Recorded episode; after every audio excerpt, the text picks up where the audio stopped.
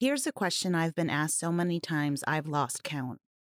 What's more important, finding Doreen or getting justice for her? For a long time, I chose a third road. I just wanted to get her story out there, for people to know her name. It's always struck me as monumentally unfair that a child, not only any child, but one who was my age and my neighbor and my compatriot, could vanish and that an entire town could continue on like she never existed. But as this podcast continues to reach more and more people, time also marches on. Memories fade, and opportunities to solve this case continue to while away. I keep coming back to that question.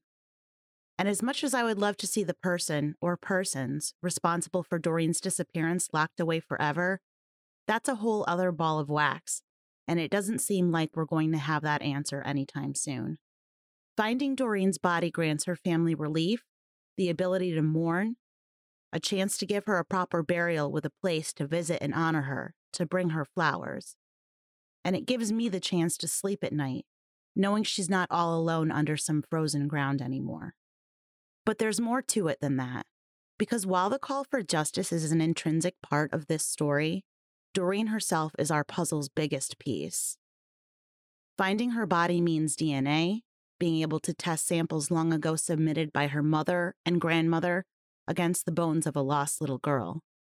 It also means, hopefully, determining a cause of death, getting answers on just how Doreen left this world. Did she suffer? Was it quick? Finding Doreen means putting a long awaited and deserved cap on the issue of whether she was just a runaway. She wasn't.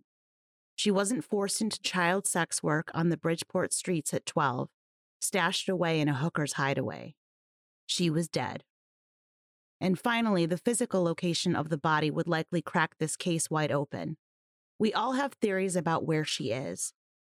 But if you're thinking what I'm thinking, and if we're right, there's a neon red arrow to the person or persons responsible for her murder. Mark Vincent, of course, has always denied that he knows where his daughter is. Recall that in December 2018, when Joe first got in touch with him, Mark was striking in his nonchalance. He didn't want to go round and round on Doreen anymore, he said, but he loved her and would see his daughter in glory. An answer like that might have stumped me, but sometimes Joe is quicker on the uptake. Does that mean you think she's dead? he asked. Mark was immediately indignant. He would have to guess, he told Joe, and why would he guess about something like that? That answer, if you can call it that, reminds me of something Mark told Connecticut Post reporter Ann DiMatteo in 2012. If you're looking to me, he said, you'll never find Doreen. Asked by DiMatteo to clarify, Mark said, that means she's somewhere else other than here. Assuming Mark is guilty, assumptions being all I have, since I'm not Mark's judge, jury, or executioner, the stark truth of this answer haunts me. Many of you have been following the recent arrest of Paul Flores in the 1996 disappearance of Cal Poly freshman Kristen Smart. That case was pushed to the forefront these days by a podcast called Your Own Backyard. To me, she's somewhere other than here sounds like a taunt. Like when Paul told the police early on in the investigation into Kristen if you're so smart, then you tell me where the body is. You'll recall Sergeant Tom Hanley, who headed up the search for Doreen in 1989 and is now the chief of police in Middlebury, Vermont. Back in 2001, when he was still answering questions about this case, he told the Meriden Wallingford Record Journal, You can look at the information in this case and come to your own conclusion. You're missing a little piece. That's her. She's somewhere, She's not dancing on tables. Hanley's 1989 partner, Lieutenant Robert Fliss, was even more pointed when he spoke to Ann DiMatteo in 2012. It's rare for people to run away and never be heard from again, he said. The majority come home within a few hours or days. Gone without a trace is very hard to do, unless something bad happened. There is no evidence to say she's dead, and I certainly hope she's alive, but it's hard for me to feel she is. 12 year old girls don't go missing forever. This is Sticky Beak, Season 2, Episode 3. I'm Jessica Fritz of Wired. walk softly, children.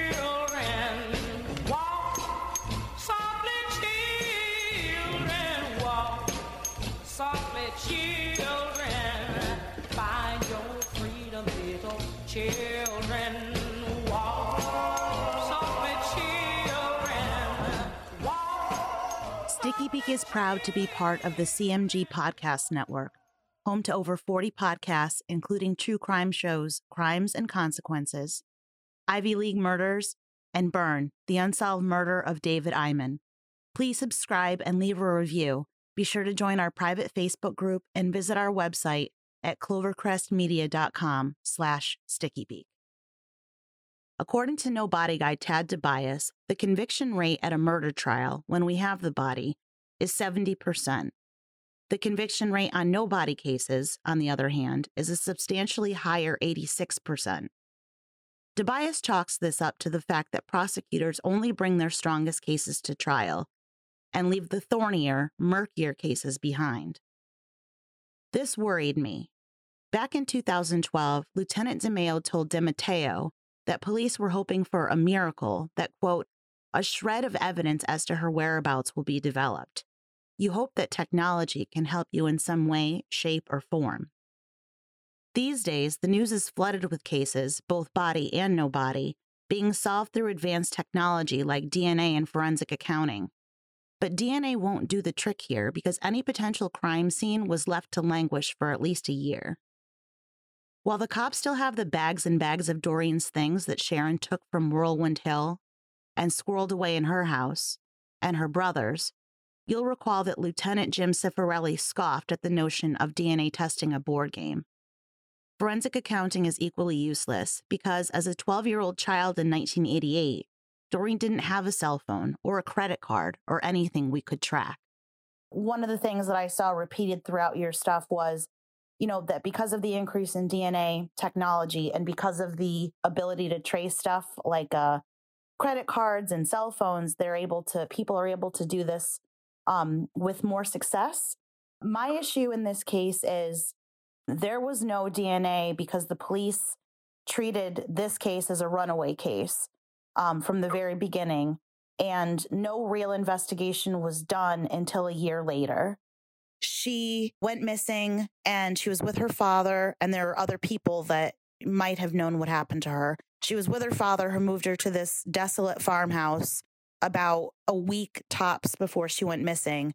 And then when her mother showed up to come get her on the designated day when they would, you know, split custody, he said, "Well, what do you mean she's been gone for 3 days and I'm I thought she was with you." You know, all signs point to that not being the case, but the police bought the runaway story um at least, you know, ostensibly because there's never been any uh there was no real investigation in the beginning. And she was a child, right? So there's no credit card, no cell phone, no nothing like that. So what do you do in a case like that? Harder with the child because that, you know, you have you have clues left by the victim, clues left by the suspect, and obviously the victim here is not leaving clues of, Right. of that sort of type. Theoretically, assuming she is gone from this world, the body of little Doreen Vincent could be anywhere. In our search to find her, we're armed with no cadaver dog or drone or ground penetrating radar, so we're forced to rely on our good old common sense. So let's start with the most obvious place, the scene that I'm sure jumps to mind for many of you, the last physical location in which we can place her before she fell off the face of the earth. Let's start at that old rented farmhouse on Whirlwind Hill Road.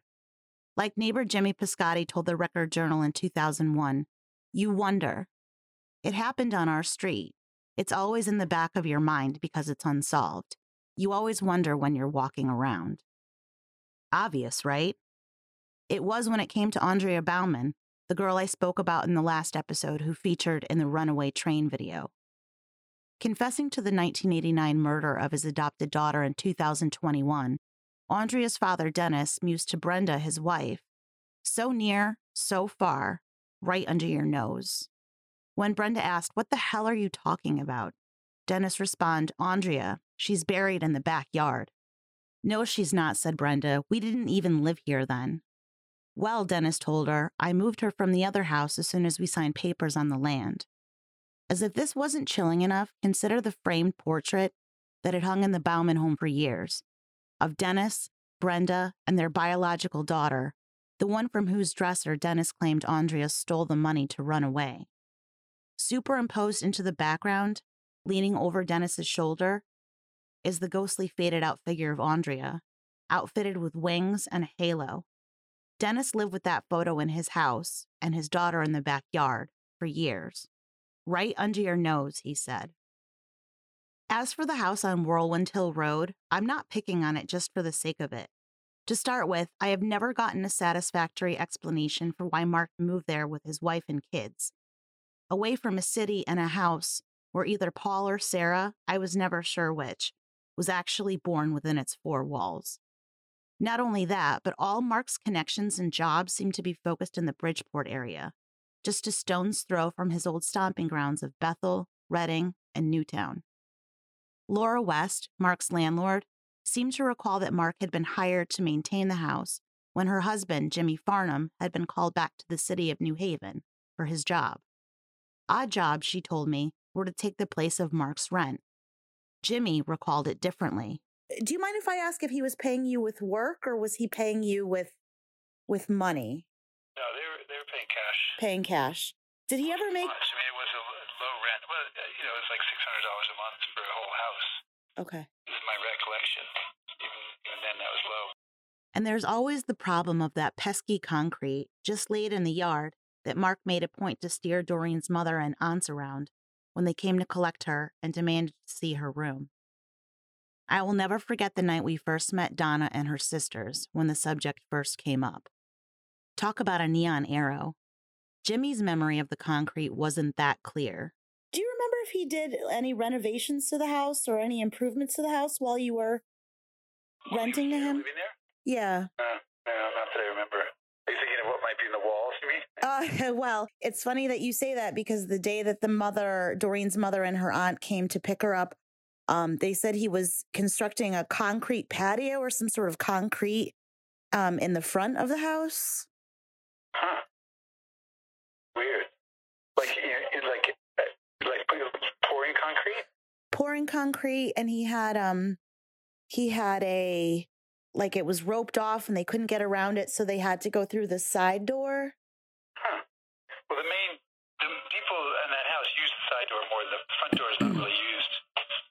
The side door is the kitchen is the main door for people coming in and out. So so the front the side door is that the door facing the road when you drive past the house uh, no, the, the, there's a there's a door that faces the road. Is the front door okay into a like a old formal hallway, and then there's a side door with a porch uh, that I built on the side um, to the if you face the house on the right side. okay And you know, we we had, um, when I lived there, I was trying to create a passive solar porch. So the the whole porch is you might have noticed this has all glass, and then we had we had actually poured the, the porch had been just a wooden porch, and we created a stone porch, filled it with rocks, put in piping, and and put concrete over it. Um, that was well before he was there, so I don't. I don't. I don't remember seeing any concrete work that he ever did. Even if Doreen or her things aren't buried in the concrete, the fact that Mark was laying it three days after his daughter supposedly went missing speaks volumes about his priorities. We've heard how Mark is jealously overprotective, almost obsessed with Doreen, had been right on her tail on the one other occasion when she's run away. But he chose that day to make improvements on a house he didn't even own. The concrete is maddening for another reason the apparent lack of any urgency on the part of either the PD or the current homeowners to settle once and for all the question of whether it's just a walkway or a patio's foundation or a little girl's grave. When Joe and I met with Chief Wright, Lieutenant DeMeo, and then Sergeant Jim Cifarelli back in March 2019, DeMeo swore up and down that he'd met with the current owners. But when it came time to remember their names, words failed him. I knew the name, so I told him. He shook his head vehemently. No, it's not, he retorted. But he was wrong. Later that March, when Aunt Debbie and I tried to approach the homeowners, the husband drove us off the property with screams and threats to call his lawyers and the police. Later, the wife wrote to Doreen's Aunt Debbie to tell her she was just upset that the rural paradise she discovered with her husband might hold a dark secret. And let me say, I totally get it. But that summer, when Sarah Demio and I honored the 31st anniversary of Doreen's disappearance at Gouveia Vineyards, across the street from the house, we were rewarded with a flurry of Wallingford police cars sent to watch us. So let's just say that apart from me hitting a Saturday barn sale in a COVID mask, the house on Whirlwind Hill Road is, for now at least, off limits. Then again, the house has always been that way. One of the very first things I did when the Doreen bug bit me was to plug the property into Zillow, Google Earth, Realtor.com. And a funny thing happened. No sale history popped up, and there were no photos for me to pore over. So I called a woman in the know about Wallingford real estate. I'll call her Phyllis. She couldn't offer much about the house because, as long as it's existed, it's always passed hands in private sales. And despite living a very active, prominent life in Wallingford, Phyllis had never heard of Doreen Vincent either. Sorry I couldn't be of more help, she said, and we hung up. Not an hour later, Phyllis called me back. She'd gotten curious, she told me, and called an acquaintance who lived up on Whirlwind since the 1960s. That person, whom I'll call Henry, had a lot to say. Not only did he remember Doreen, he told Phyllis, but he had always been angry that her case had gotten short shrift. He'd been dumbstruck at the lack of police activity at the house, he said, especially the fact that they never dredged any of the property's multiple ponds.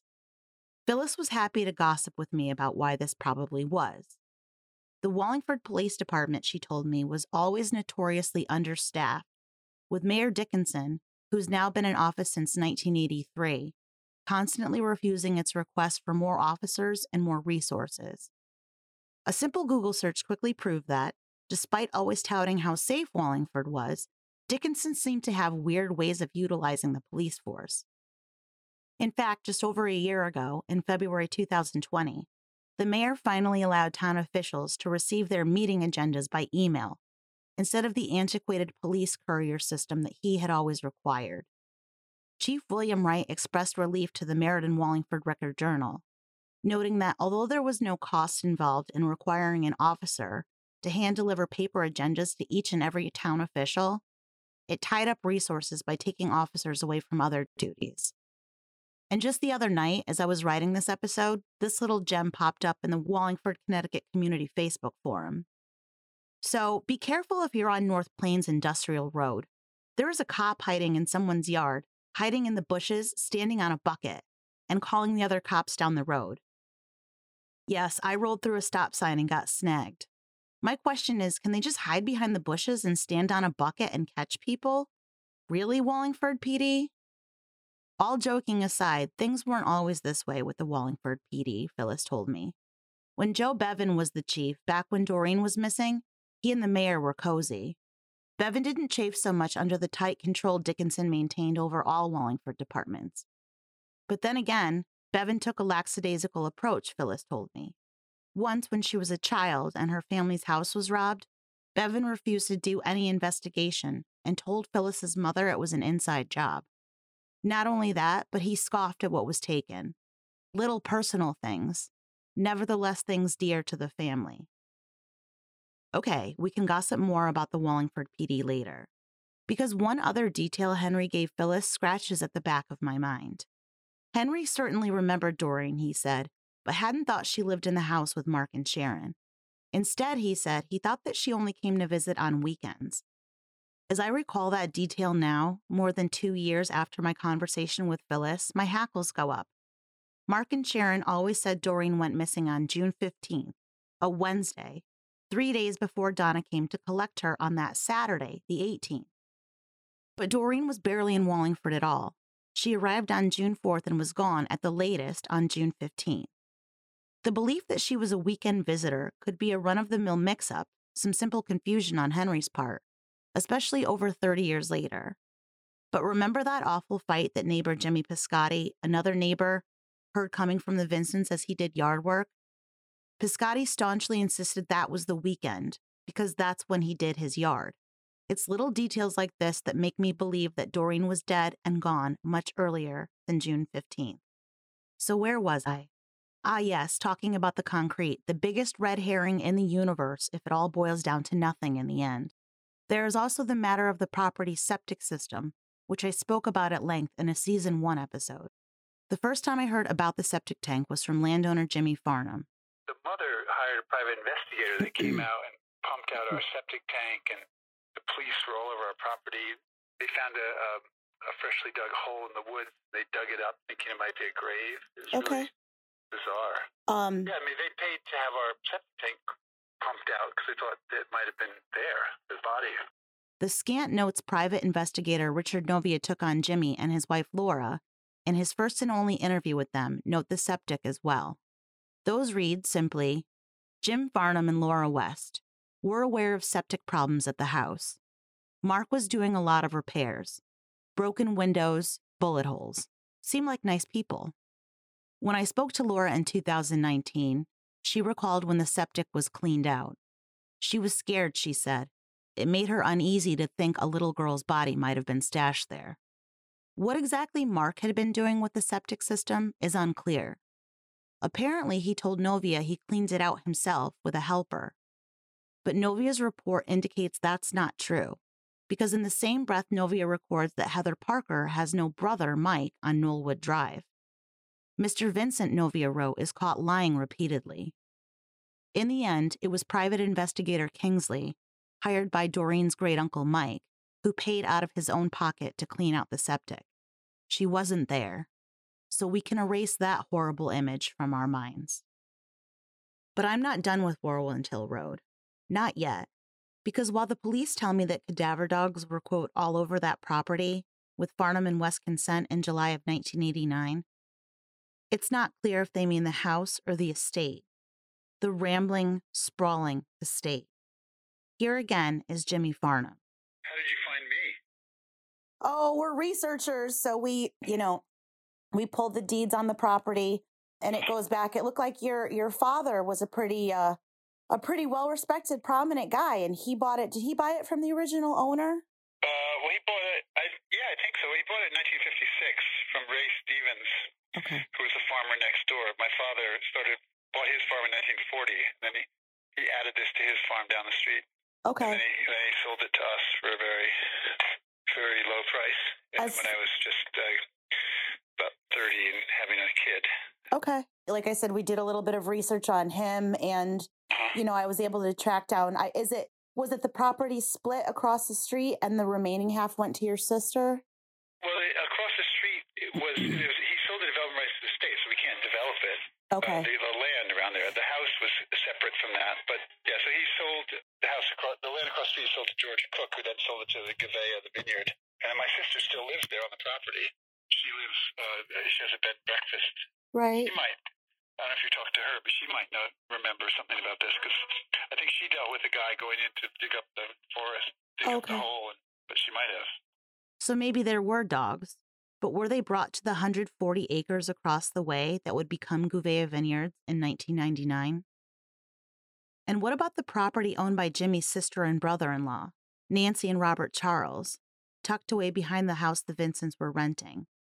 That's where the couple created their high meadow bed and breakfast. Recall that in April 1989, Robert called the police to check out what he thought was a freshly dug grave on his land. Out walking the property with two of his friends, Robert had found a three by six foot section of unearthed ground, five inches deeper than the surrounding soil and covered by a blanket of leaves, about a tenth of a mile from the Charleses' house and about 10 to 12 feet into the woods. When the cops arrived, Robert told them that there had been Yale Forestry School students out digging on the property, but not within the last year. Jimmy Farnham had also mentioned it when I spoke to him. One of Robert's friends, a graduate of the forestry school, told the cops that he'd surveyed the site in a helicopter right around the time Doreen went missing, and Mark had been there, acting nervous and bizarre. The Wallingford Fire Department was called because it was getting late and shined a spotlight onto the area, which boasted a small clump of maggots. But after digging down four to five feet with a shovel, the police found nothing. Even though a promising lead turned up nothing, it's the details on the Charles property that piqued my interest. Police noted the land was 82 acres in total including a section of woods and a chunk Robert and Nancy rented to a neighbor, John Craniac, for farming. To this day, I've seen no proof that every inch of the Whirlwind Hill property in its entirety, including the Gouveia Vineyard, Charles, and Craniac properties, were ever combed for Doreen. And without that, I can't rule Whirlwind Hill out. Just recently, I looked up Robert Charles to give him a call, to ask him about that strange dark day when he thought a little girl might be buried on his land. But he passed away in October 2020. Just one more potential witness lost to the passage of time. So let's turn, reluctantly, from that beautiful blue farmhouse on the hill. And let's remember all the driving Mark did on the night Doreen went missing and in the days afterwards. According to Sharon Vincent's July 8, 1989 statement, she got home from a five hour trip to church the night of June 15, 1988, at about 11.30 p.m. to find Mark brooding over a fresh cup of coffee. He was agitated, Sharon said, and asked why she had been gone so long. Doreen had run away, Mark told her, and he had to go out and find her. He was headed, Mark said, to Donna's in Waterbury, and he took off in his 1977 Chevy pickup. Mark never made it to Donna's, but that didn't keep him from staying out until 3 a.m. When he got home, Sharon was awake, but the two didn't speak. Less than four hours later, at 7 a.m. on June 16, 1988, Mark woke Sharon up to tell her to take the children, Sarah and Paul, and get out of the house in case something happened. Before she left, Mark warned his wife not to tell Donna in case she called that Doreen was missing. Sharon took the kids and left the house, not returning until the afternoon. It remains unclear where or how Mark spent all those hours or what time he got home that day. But I do have Mark's phone records from those early days, and someone called the Whirlwind Hill house on the evening of the 16th at 6:09 p.m. for Mark's mother Lori's in Bethel. I know because the phone call, which lasted only 2 minutes, was placed to 1316 Collect. This phone record is a treasure trove that I'm just digging into, but I keep coming back to this call, which is the only one on the 16th, and the second call from the house while the Vincents were there, coming after Sharon's call the night before for prayer. Was Lori calling her son collect, or is that Mark calling his own house? And either way, why? Because as far as I can tell, Mark and Sharon didn't have money for collect calls back in those days. The call only lasted two minutes and cost a dollar and one cent, which translates to 224 today. For some of you listening, that might not seem like a lot, but back in the day, at least to me, collect calls were a luxury, and you didn't make them unless they were absolutely necessary. Either way, we also know Donna called the Wallingford house that night from her apartment in Waterbury at about 9 p.m. Sharon told Donna that Doreen was out, and after that, Mark removed the phone from the wall, saying he didn't want Donna calling them anymore. It remained that way, disconnected and useless, until Donna arrived on June 18th, discovered Doreen missing, and made Mark call the police. Here's another weird thing I don't see that call on Mark's phone bill. In fact, there is only one call placed from Whirlwind that day at 7:10 p.m., and it was placed to Bridgeport, the city from which he and Sharon had just moved the kids. The next day, June 19, 1988, was Father's Day. Donna called Mark in the evening, desperate for any news. Mark told her he'd spent the day looking for Doreen in Bridgeport. But Donna knew that wasn't true because she'd spoken to Mark's mother, Lori, in Bethel, and Georgia Lewis, an old family friend, in Redding. Lori already knew when Mark pulled into the driveway that Doreen was missing because Donna had told her. She tested her son as he worked with her, shirtless, in her prized garden, watching every muscle to see if he flinched. He never did, not even when Lori offered Mark Doreen's favorite, snow peas, to take home. Explaining that away later, Mark would swear Doreen and Lori had never been close. This ignored the innumerable hours Doreen had spent with her grandmother, captured on countless rolls of film. It also fails to explain why a father in distress wouldn't have confided to his mother, or why he was spending valuable hours picking veggies and shooting the shit. As for Georgia, Mark never mentioned Doreen to her either, though it's unclear if Georgia had heard the news from Donna before he arrived. Later, Georgia would chalk Mark's reticence up to embarrassment. I took it that he was embarrassed, she said, thinking she would come back home. For a moment, let's talk about these little patches of land lorded over by Lori, Georgia, and June, three women that love Mark despite their better angels. Recently, I was able to take a trip by all three homes, noting my earlier mistake when I thought Lori lived a stone's throw from the other two. Lori is gone, of course, and even though the Vincent family still owns and rents out the house, her beloved flower and vegetable gardens have gone to seed. Georgia, who lived about five miles away, is gone now too. I was only able to get the quickest glimpse at her old stomping grounds, pulling up that infamous long driveway her friend Pierre told me about and muttering to myself, Don't put the coffee on. I'm not staying. There was the little porch that either Mark or his brother Jay built, where Georgia warded off the KKK with her gun. The dining room where she sat for her tete a tete with Mark on the day she told Pierre to go to the bedroom and watch TV was, of course, off limits.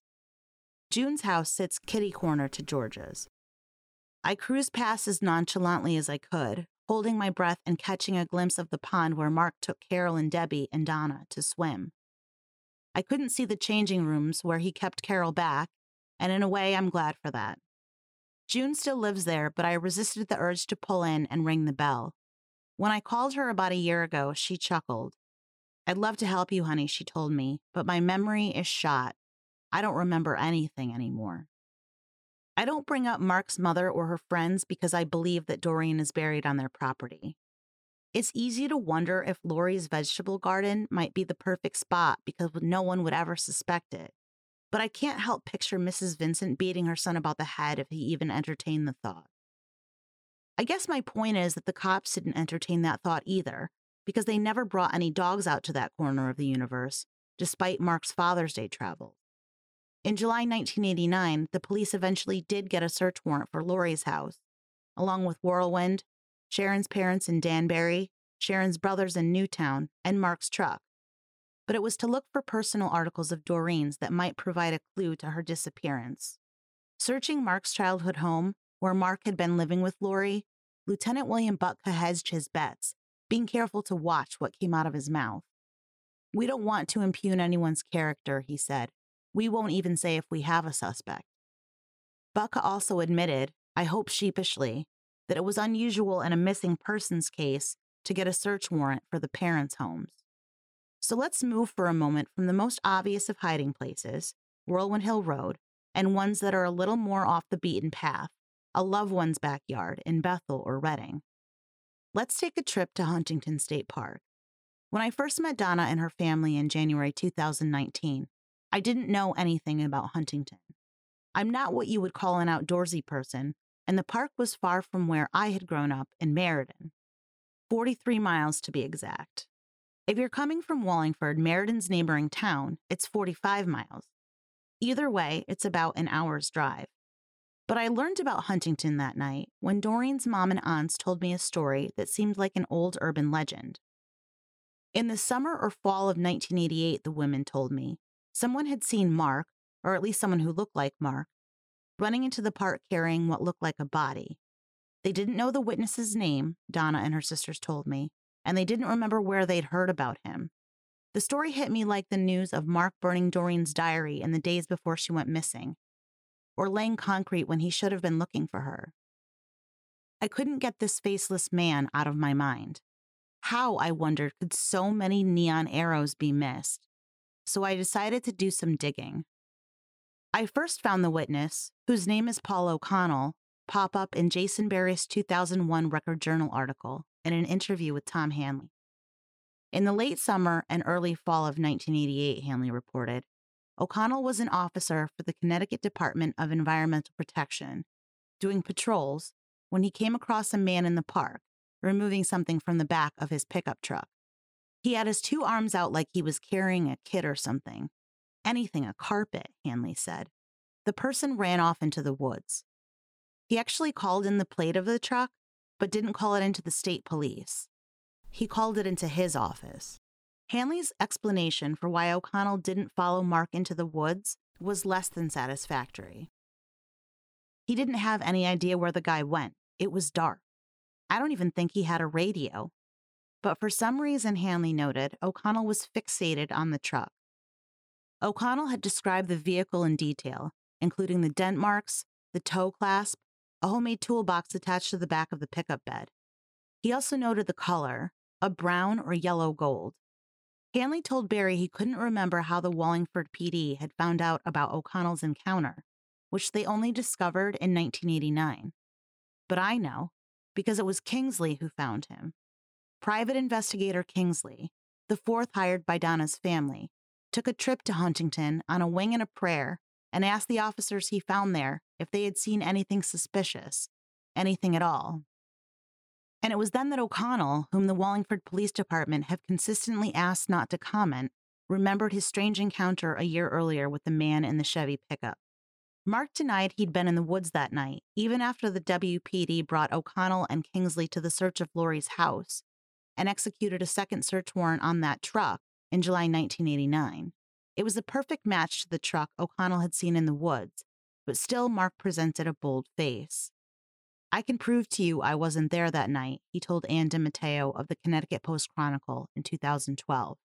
Years later, in 2019, Mark would taunt my husband Joe over text, daring Joe to tell him what he'd been carrying that night. A body, Mark asked, or a picnic basket? Setting aside the fact that it's impossible to prove a negative, like trying to show Santa Claus doesn't exist, Huntington State Park makes a lot of sense. The park covers over a thousand acres and runs through Bethel, where Mark grew up, Redding, where Georgia and June lived, and Newtown, the home of Sharon's brother, Richard Rockwell. In fact, it lines up right against Lori's house and has been repeatedly characterized for me as Mark's childhood playground. And what a playground! It's where he used to run as a kid, where he drank and partied as a teenager, and where he brought Donna, Debbie, and Carol to fish. It's also where his family held the memorial service for his father, George, where they spread his ashes in one of the ponds. That day, Mark walked away to explore the forest alone. He knew that place like the back of his hand, and he knew when it was quiet, unoccupied, and dark. The park was exactly the kind of place I wanted to speak to the no body guy about. Here's Tad DiBiase talking about what might have happened in this case. It's an eerie conversation that gets even eerier when we know what we know about the park. The reason for that is in a no body case, you generally need time and seclusion to dispose of the body. I always give the example if a burglar breaks into a house and the homeowner is there and the burglar has a gun, he shoots and kills the homeowner, he's not going to stick around and get rid of the body, right? Right. That's ridiculous. He's going to get the hell out of there. But with the parent and the child in particular, it is a lot easier to dispose of a body because it may just be the two of them. No one thinks anything of, you know, someone being alone in a house who's related to a child. A child is easier to get rid of because they are smaller. hmm It's easier to cut up, it's easier to carry or tote out of a house, those types of things. I also suspect, as with most no body cases, when the body is disposed of, it's in a location well known to the suspect because when you're disposing of a body, it's not very easy. And you want to make sure you're not going to get caught when you're doing it. Right. And so you're going to go to someplace very familiar to you. Huntington seems like an easy answer, but it's also huge. I needed to get a better sense of the spot where Mark was seen. It took a while, but I finally managed to track down Paul O'Connell. He was, I told him, my white whale. He and I had a long conversation back in June 2019, which I was holding on to for the right episode. We met for a drink, or maybe two, at his favorite watering hole in Glastonbury, where he spends a lot of time now that he's retired and where he seemed to be a favorite among other regulars. That recording, of course, got eaten, so I worked up the stones to call him again, to confirm what he told me two years ago and to see if I could get any additional detail. In the meantime, he'd spoken to another player in this story. It sounds like um you've you've talked to the cops recently because you knew it was kind of reopened. Yes, yeah, I Okay. have. I met the, uh, I met a couple of guys that are involved in the case, and they were probably, uh, they're probably in junior high school when this was done. Have they gotten in touch with you over the past few years, or has this been kind of is this new? Like we're bringing it back to your doorstep. Since uh, since it's been reopened, I've I've had contact with the police department, and I'll leave it at that right now. Yep. Okay. Yeah, and me, because I wasn't sure if before that anybody had been knocking on your door, you know? They just found me not too recently. They said they had a hard time finding me too. I told you you're the white whale. Well, they do. I guess there's more than one Paul O'Connell out there. I asked O'Connell about the recent work put in by the WPD. I went to FOIA and I had my last hearing about a year ago in February and I lost that. So I don't get the um, file, but it sounds like they have, um, you know, they're they're digging into it. So that makes me happy. Yeah, it is. I guess they, you know, they're actively working. I, you know, it, I think it's a long shot at best, Yeah. but um, I personally think that she's in Huntington State Park. O'Connell has a history with Huntington. He might not know it as well as Mark does, but he knows it pretty well. You wouldn't generally find anything in the forest that was, you know, Huntington is such a big place. It's like 880 acres. It is gigantic. Mm-hmm. It's like the size of a town. Right. It's Right. like a mile and a half square or something. Is Old Dodgingtown um, perpendicular to where Sunset um, Hill Road is? How close yeah, is that? Yeah, yeah. It, it, right now, it's. Uh, I was actually my wife wanted to go for a ride, so I went out there this past weekend, and you can only go down halfway down Old Dodgingtown Road now. They don't maintain it in the winter. It's kind of rough. Okay. As once you go down a couple hundred yards, there's a parking lot on the right, but there's a gate in front of you where you could normally go down in the in drier weather in the non-winter. And that used to be fairly open when you saw him there or someone there? There never was a gate there at, at that blocked that road at, at the time. It was just a straight shot all the way through, no parking lots. Right. Right. Yeah. As I was talking to uh, some members of Mark's family, I know the police took them down there and they said it was definitely, you know, developed, paved over. There's the gate and stuff like that. Um, so it, I would assume it would be more overgrown now too, right? Not a whole lot because there's a lot, there's a you know there's a canopy of trees there, so there's not a lot growing underneath the canopy of trees. It's it's it's it's not a whole lot different than when it was years ago. Like any good lawyer, I asked O'Connell to bring himself back to 1988 and to try to remember his report on that night, which I've never been able to track down. And I know you can't share this with me, what it says in the report, because you don't have it, but did they show you the report in their latest talks with you? No, I haven't I haven't seen anything in, in, in writing in regards to this case in years. Okay. In fact, I never really I don't think I really saw anything in writing in regard to it. It was all verbal communication with uh, with Fliss and Hanley. Yeah. Didn't you tell me they took, there was a typewriter they took to your station and typed yeah, the cutting edge technology at the time was uh, they had a word processor Oh, to wow. take my to take my statement. I mean, when I was taking statements in law enforcement, even after that, because I I switched jobs after that, I was doing stuff by hand, you know, handwritten reports. Right. So that was like cutting ed- edge technology at the time. Yeah, because I tried to track your statement down with, um, you know, the the Parks and Recs department, and I don't even know if that's where I would go. But obviously, the police aren't giving it to me, and and they said with the Parks department that stuff like that has been destroyed, you know, since. Those records probably were because they're I forget what the limitation is on holding those reports, but it's like after a certain amount of years they they do destroy them.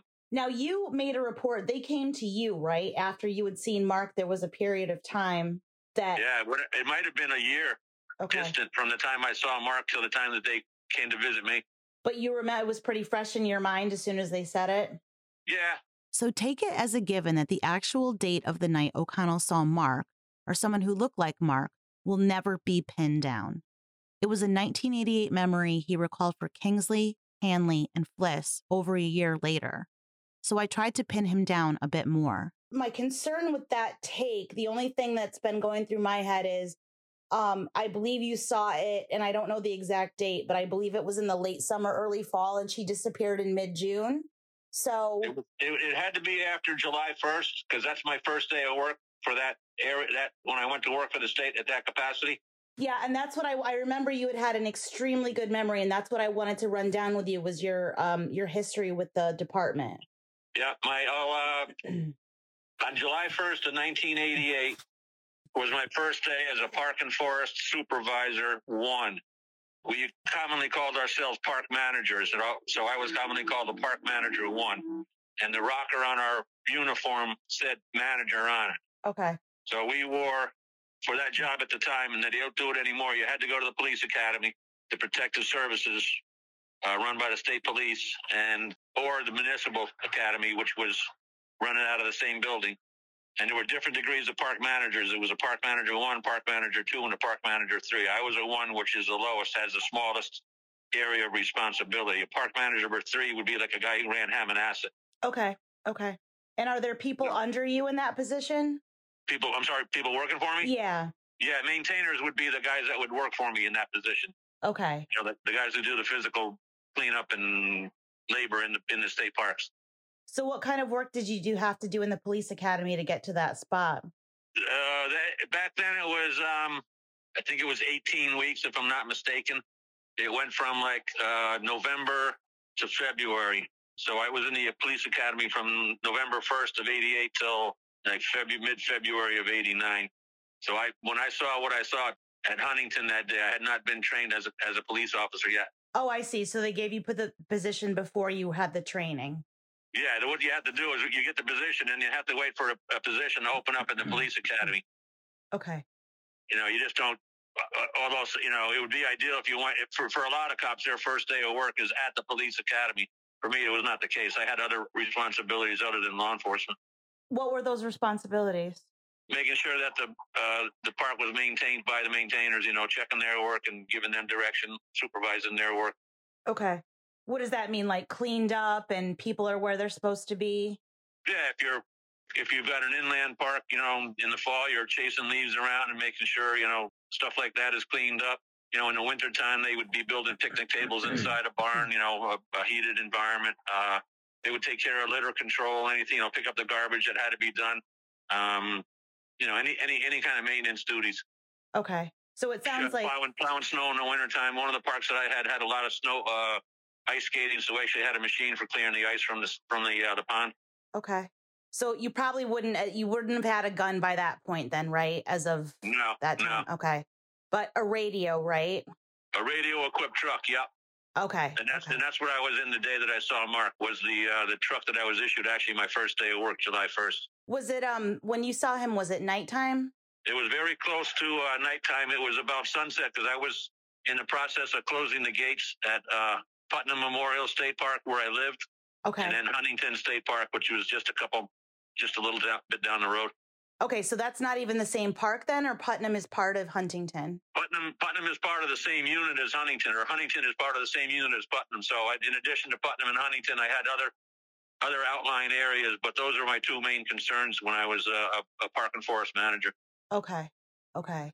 Yeah, and it it sounded like you were you were closing the gate, right? You were getting people out Yeah, there. there was no gate on Old Dodgingtown Road. It was just an area of concern because of dumping and you know kids hanging around and uh, you know stuff like that. So that I always made it a point to go there, you know, kind of proactively, just to you know fly the flag, so to speak. Yeah. Yeah. So, but you don't remember exactly when it happened, right? You just know it was I just remember the, the, the, the foliage on the trees was very full at the time, and it, it was very hot. It was in the summertime. So it was you're talking green foliage. Yeah, like the leaves, the leaves on the maple trees were big. It was like, you know, it, was, you know, it was, it had to be either July or August. My guess, Okay. Okay. it, my guess is what it was probably before September Okay. or or early in September. Okay. Yeah, I'm trying to think of when the leaves start to turn around here. It's probably like late September, early October, right? Well, the weak ones will start showing in like even late August, but by September, some of them really start to show. So my guess is it was like, you know, if I had to pin down a month, I would say August, but I I have no idea knowing, you know, what month it was. So let's hear from the horse's mouth what O'Connell saw. Now I'm trying to think in the article it said he had you reported to the newspaper that he had his arms out like he was carrying something in front of him. He had his arms in front of him as though he was cradling an object. I could not tell what the object was. I thought it was trash because it's an area where people have commonly dumped trash in the past. Right. Right. And then he took off running, correct? Yeah. Okay. Did you say something to him? I'm sure I did. I said something like, "Hey, stop," or you know, Yeah. you know, some kind of exclamation, but I have no idea exactly what happened. And so when he bolted, did you follow him at all or did you stay by his truck? I I followed him shortly, but I was uh, in the process of closing gates and stuff, so it was, you know, an armload of garbage was not to me didn't seem like a big concern. So at least because that's what I thought it was. Right. So then I went up to there's a gate up on uh, Sunset Hill, which is the main gate to Huntington State Park. and that was the gate that was uh, the one I was in the process of closing. Okay. There's now, there's now on Old Dodgingtown Road, there's a parking lot with a gate. That was not there at the time. This is obviously hard to listen to. As helpful as O'Connell's memories are in keeping the spotlight trained on Mark, it's hard to understand how Mark could slip out of this so easily when it became obvious who the truck belonged to. One of the things that has always bothered me is that I think from your description, as, as was reported in the newspaper, Mark's truck was pretty uh, unique. The color, and I think there was a dent in it, and there was a certain toolbox and stuff. But when it also said that when you guys showed up to his house for the vehicle search, that he denied that that was his truck. I didn't really have a lot of interaction with Mark. I just saw him at the scene and didn't really talk or communicate with him. Okay. I was kind of like a tag along, so I was there to observe, really. Yep. Um, so um, I do know. I, I'm I'm I'm assuming that the information they got from me was enough to get the search warrant on his truck and get that seized. And I believe they must have had other information in order to uh, get the search warrant at his uh, childhood home, his mother's house. So you don't know, but you don't think they would have had a license plate number. You don't think that's something you would have taken down. At the time, I don't think I would have because um, I didn't have police powers. Okay. But there was enough that they said to you when they came around in 89 that you remembered that truck itself, like it stuck out in Yeah, your head. yeah. I'm not going to get into detail, but there was a distinguishing there was distinguishing characteristics about the truck. Right. Yeah, I read something about like a it, uh, his own made toolbox in the back or something like that. So, um, okay. Yeah, because that always bothered me that, you know, he has always held out that that was not his truck that was seen in Huntington and he was never around Huntington. But, you know, I always thought to myself, well, if, you know, Paul O'Connell had a record of something that was written down what the truck looked like, how would he be able to deny it? But I guess without a license plate number, you wouldn't be able to make the connection necessarily. No, there's no. I don't think there's any. There's no digital or no. Uh, you know, no. I don't think there's any electronic connection anywhere. Okay. Did they ask you when you were at his house? Did they say, "Hey, Paul, is that the truck?" I don't remember them specifically saying that, but Okay. uh, I recognized it as the vehicle that I had seen Did you? uh, the day that uh, I encountered him, or or a person that you know had his vehicle anyway. did you recognize him, or did they ask you to recognize him or identify him? No, I did not. I did not get a good look at, at the person that I saw running from his vehicle that day. Okay. So I could I could not make an identification and say, you know, that was him or that was not him. Another hard part to reconcile is why O'Connell never chased the man in the park.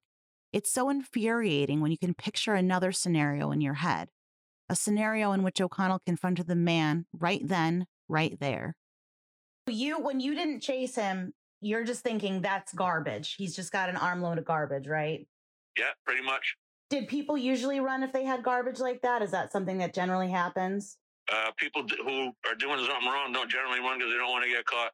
Yeah. Well, I wasn't sure what the the penalty is for something like that.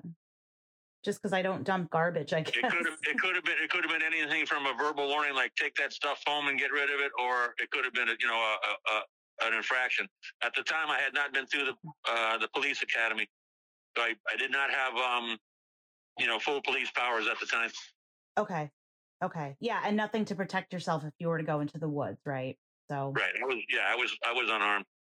um and I know you or at least it said in the newspaper that you took down the truck information that was later linked to the truck that was found at his mom's house, right? I don't know if I took any information down regarding the plate, and I don't know if I called it in because I really I didn't really have the power to use the radios. You had to be uh, a sworn officer at the time, I think. Okay. Um, I think you could have used the radio for communications with the, you know, for other purposes, but I don't think I was really, uh, I was not allowed to run license plates and registrations and, and uh, information on people.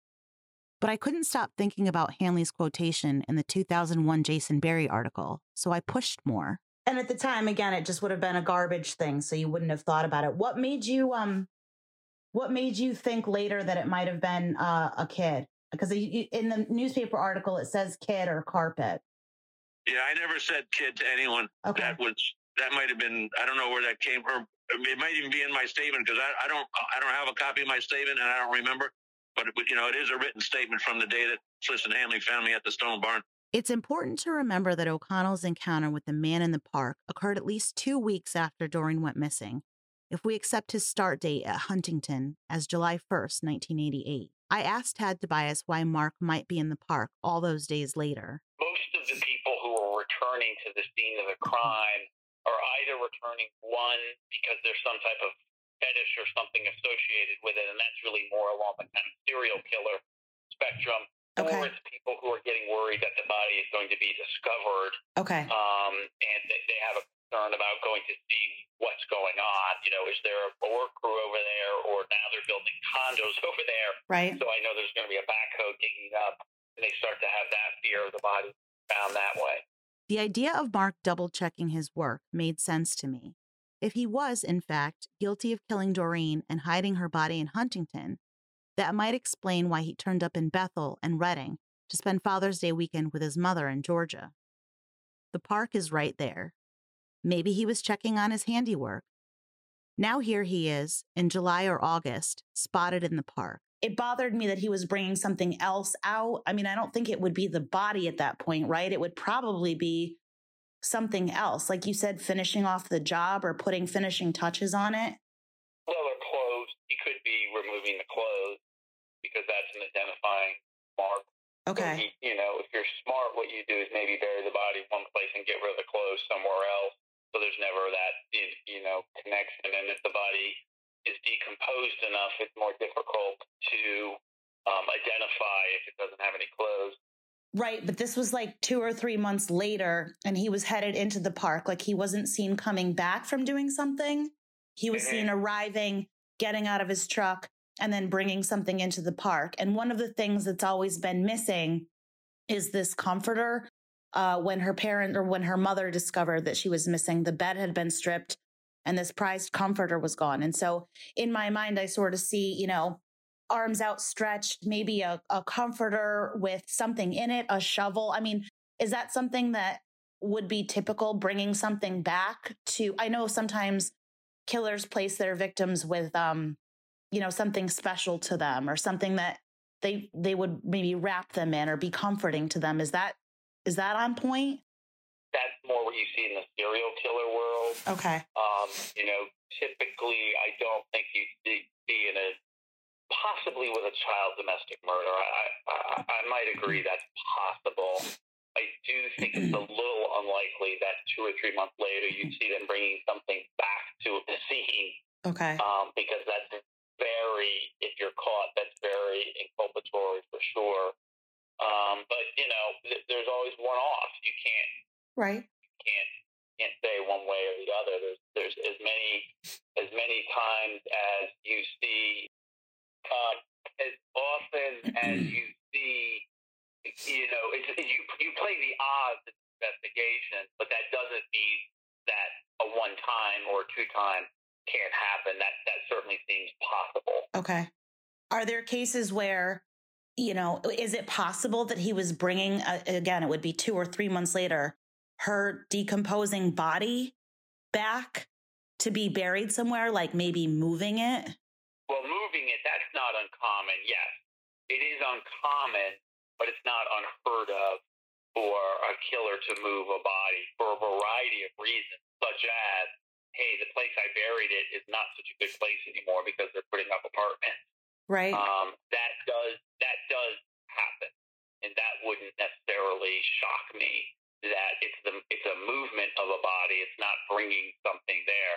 Now, again, that's a huge risk because hmm all of a sudden you're stopped or you're caught and you've got a you know two month decomposed Right. body, which is a lot harder to deal with um, because the body's literally breaking apart and falling apart and all that Right. um, and you're leaving a trace behind. You, you, you know, you can never get all of the body and all of the DNA. You're leaving a trace behind in one place and moving it to another place. Um, but it's not unheard of. But in 88 or 89, that, that DNA question wasn't really on the radar like it would be today. true. Yep, that's a good point. Yep. Okay. Recently, on two back to back weekends, I headed to Huntington on my own. The place is so vast and overgrown, it seems like a fool's errand, especially almost 33 years later.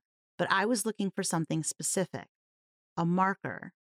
I remember that Doreen's grandmother Jane once suggested that if he were actually guilty of burying his daughter in the park, Mark might have carved her name or maybe her initials, into a tree.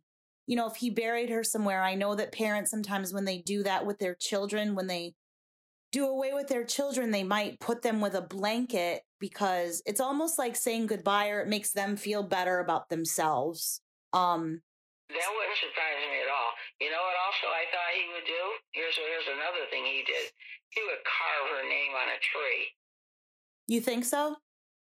Yes, I almost can bet my life on that. What makes you say that? Because I know he that's what he he liked to do stuff like that.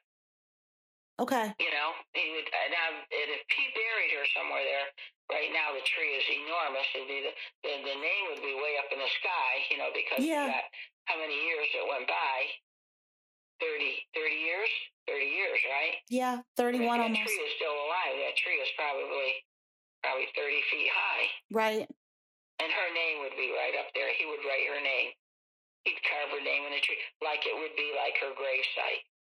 I see what you're saying. that. Yeah. Does it make sense? Yeah, that totally makes sense. I mean, Doesn't it make sense? Now that that's the type of guy he is. You know, and I and I have a feeling he would do that. But, you know, there's a lot of trees there. Mhm. You know what I'm saying? And now they're thirty feet high. Maybe the one maybe it died. Who knows? You don't know if it lived or died. um, so you're look you'll be looking for a needle in a haystack and might not even be there.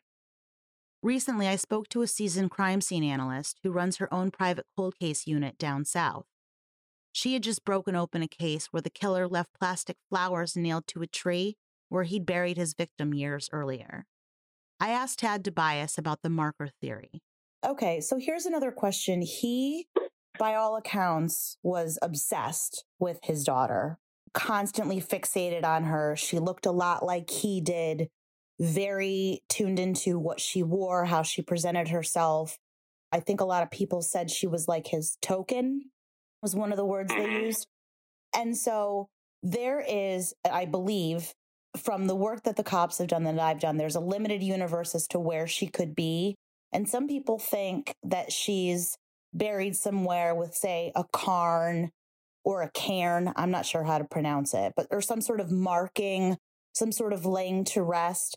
And then there's other people that say to me, um, no, once she became an object, when she became a murdered body, she became something for him to get rid of. Um, and so I'm I'm torn between those two because she could be in either place, you know, laid to rest specifically with a memorial or just sort of tossed. Um, but I would think a it would be harder to I mean it would be easier to locate her if she were just tossed because she'd eventually be found. And I don't know if, you know, a father who was so obsessed with his daughter to that point, to the extent of being, say, lovesick with her, would have necessarily Right. just tossed her away. Yeah, that doesn't. Honestly, the theory that once she becomes a body, I don't. I I don't. My obsession with her ends does not strike me as very plausible. Okay. Um, you know, it's sort of similar to serial killers who get very into their victims. They keep momentum, things like that. It's an, it's the obsessive nature of people, and obsessive people don't tend to let go very easily. hmm So if there was, you know, an inappropriate relationship and some sort of sexual obsession, for lack of a better word, with her, I suspect that would not end with her death. Um, I noticed, um, and one of the things I think you'd written me, there was something about maybe memorial stones, and I guess that's the Carner. I'm not sure how to pronounce it either. Yeah. That that um, would be to me more likely than not. Um, I would also suspect that he would revisit the scene Yes. um, and I think that all of that to me lines up more um, if he does have some sort of obsession with her. In his own mind, he probably does love her Mhm. um, in a in a way we would consider um, particularly sick or twisted. But I think in his own mind, he does love her. It does not sound as if this is a child who was abused, who was mistreated. She's kind of the other way. She was put on this bizarre, you know, pedestal, and for whatever reason, it went bad. Mhm. Um, but sometimes you do see children who were who were abused because maybe it's a bi- it's a non-biological parent, it's a boyfriend, or something like that. That doesn't seem to be the case. In that case, I could see very much discarding her and not giving a shit about it. I don't see that in the little that I've read in this case. That doesn't Okay. seem very likely. Of course, if you've been listening to this podcast, you know I wasn't asking about grave markers for the hell of it. Because recently, Mark's family called Tom Hanley up in Vermont to demand answers. And even though Tom Hanley hasn't spoken to me or to Donna's family, something got to him, and he spilled a detail. Stones, he said. There were stones in the Huntington forest spelling out the initials DV for Doreen Vincent. It was weird, Hanley told the family. It was weird, I thought. I wanted to see what Paul O'Connell had to say. Did you ever, and this is something that came to my attention after you and I spoke, and I'm sorry to keep you on the phone. There was something about they discovered little rocks or little stones spelling out the initials DV, which would be her initials. Did you ever hear anything about that? I never heard anything about initials. Okay. Or stones spelling out anything else? Yeah, I won't go into detail, but uh, you know, you're you're. Uh, I would say you're hot. Okay. I never heard anything about uh, initials though. Let's just leave it at that. Okay. Okay. Where did you get that information from? A re- from a written report? I got that information from, I believe, either Fliss or Hanley told somebody else that I'm in contact with. Yeah. That, that there was something spelled out or there was some kind of arrangement of stones. It, would that be in the forest? I'm not going to go into detail, but um, I don't know anything about any any uh, initials or any kind of writing. Okay. Okay. This sleight of hand was infuriating. Were there stones or were there not? I decided to call Lieutenant Michael Colavolpe, the detective in charge of Doreen's case. For a moment, there was silence on the other end of the phone. Stones, he said? He'd never heard of that before. But Hanley had been the one to mention stones, I said. He was the one with his actual eyes on the ground in 1989. Colavolpe was still stumped. There would have been photos, he told me. Polaroids. Okay, I said, confused. Maybe not stones. A marker? Paul O'Connell had hinted at a marker of some sort. Oh, that guy? Colavolpe said. I don't know about that guy. I always wondered why he didn't follow Mark into the forest that night. So here we are again. As much as I push, this case never seems willing to provide easy answers. That's one of the reasons this season has been delayed so long, why it's taken me so long to research and write each episode. Because just when you think I'm on the verge of nailing something down, I fall down another rabbit hole. Curiouser and curiouser. I'll take you down a few of them with me. Next time on Sticky Beak.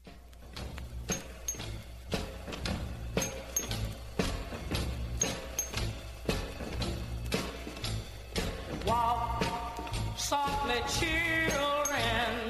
Walk softly, children. Walk softly, children. Find your freedom, little children.